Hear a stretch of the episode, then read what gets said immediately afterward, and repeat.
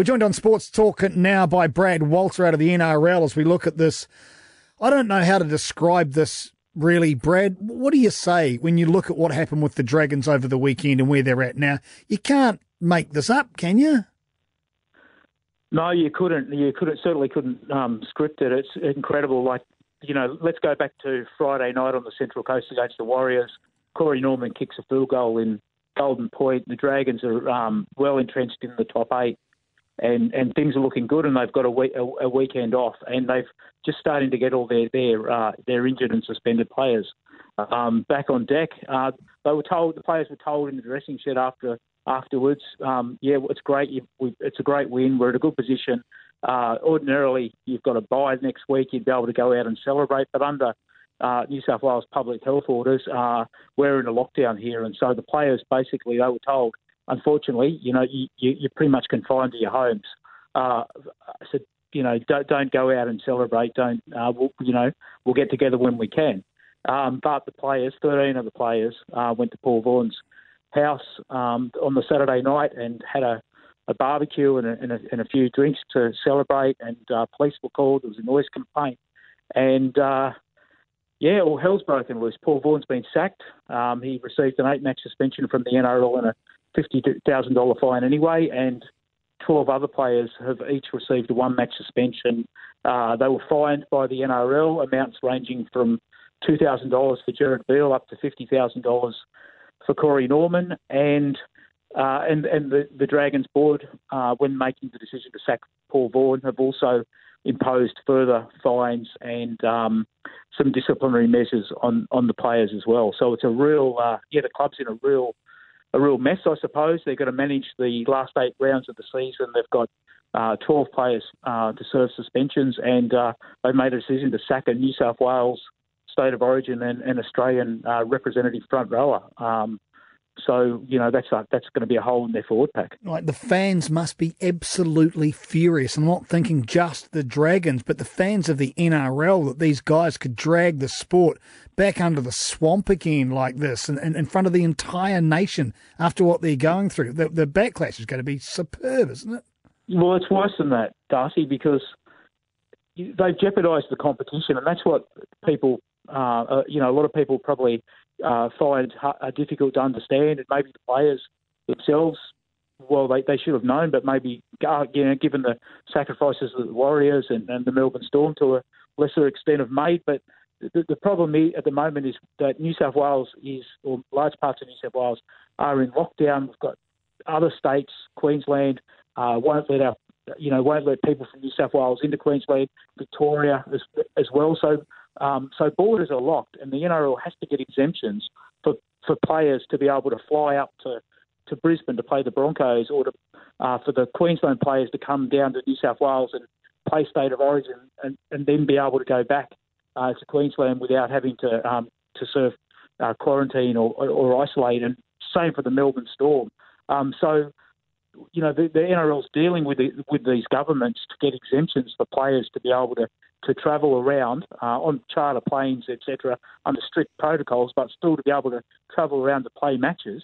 Uh, and when we have an incident like the one that we had, or five Bulldogs players uh, at, a, at, a, at a pub um, last week or two weeks ago, um, again breaching the public health order, um, then we're jeopardising the, the, competition and the ability and the you know and the government giving uh, the government being willing to give that approval because you know they'd be therefore saying, well, we, how can you trust uh, trust your players to do the right thing? Like we're giving you these exemptions, and, and players are just uh, you know breaching breaching the rules and the, and the protocols. So that's why that's why it's so concerning. That's why the NRL imposed the massive penalties that they did um, yesterday, and that's why the Dragons have come out so strongly against their players and Paul Vaughan, who was the host of the party and has had, had a previous suspension last year for breaching uh, COVID protocols as well. Um, you know, because yeah, there's so much at stake. Yeah. Now, Paul Vaughan's in more than a bit of strife. He's lost all of that money because his um, contract's been axed, but I'm led to believe that whoever signs him up next, they've got to take that eight week penalty on board too. So makes it very hard for him to kickstart his career again if anyone wants him. Yeah, look, it's a real hammer blow. He's obviously he had one more year um, to run on his contract, so they've, um, terminated his contract Im- effective immediately. Um, so he's got to find a new club. Um, but he, he's not really an appealing proposition for a new club because he's got an eight-match suspension. So in term to, to serve. So in terms of uh, any club that might be interested in signing for this season, well, there's no point because he's not going not going to be able to play a game for you. So um, in the short term, it's not like the Warriors signing uh, Matt Lodge and he's going to play this weekend for them. Um, you know, if you sign Paul Vaughan now, you won't see him until uh, next season. And then if you don't sign, if you decide to sign him uh, for next year, he has to serve an eight-match suspension. That's a third of the season. So uh, certainly his his value um, to any club it, it has been severely diminished, um, not only by the by the penalty that was handed out yesterday, but now by the decision of the Dragons to sack him. Is there anyone else in the gun as far as the possibility of losing their contract? Do you think this is the end of the bloodletting? I'm looking at the likes of your, your Corey Normans and your, your Jack de Belins, the big names who have been hit with the big fines. Yeah, no, look, the, the, the club is Paul Vaughan's the only player that's going to get sacked. Um, the club is going to take some uh, some other disciplinary action, mainly in the terms of uh, in the in regards to like uh, some fines and some sort of uh, community service, if that for want of a better word, but more to do with like there's um, things around their sponsors, their members, and other stakeholders to, I think, effectively get the players to phone up to them and apologise for their actions and uh, and try and, and make amends in that regards. But Corey Norman and Matt Dufty have already been told that they won't be offered. They're, they're, they're, they're not going to be offered uh, contracts beyond this season. That they're they're out the door, and uh, it wouldn't surprise me if they've played their last match for the for the Dragons. The Dragons got some young kids, and what was encouraging was that none of the young up and coming uh, kids that they've got this good crop of kids um, that they think of the future.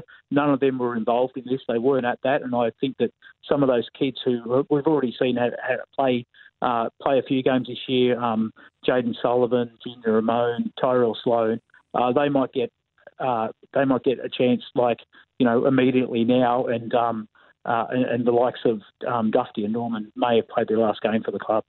And on that, Brad, we'll let you get back on with it. Let's hope we don't have another story like this. It really beggars belief. The attitude, the ignorance, the arrogance. I don't know what to call it. Nice to see the NRL have come down on like a ton of bricks and their club as well. You go well, and we'll talk again soon. Thanks for your time, Brad. No, pleasure, Darcy. Look, yeah, look forward to speaking about on a, I suppose, on a more positive note at some stage.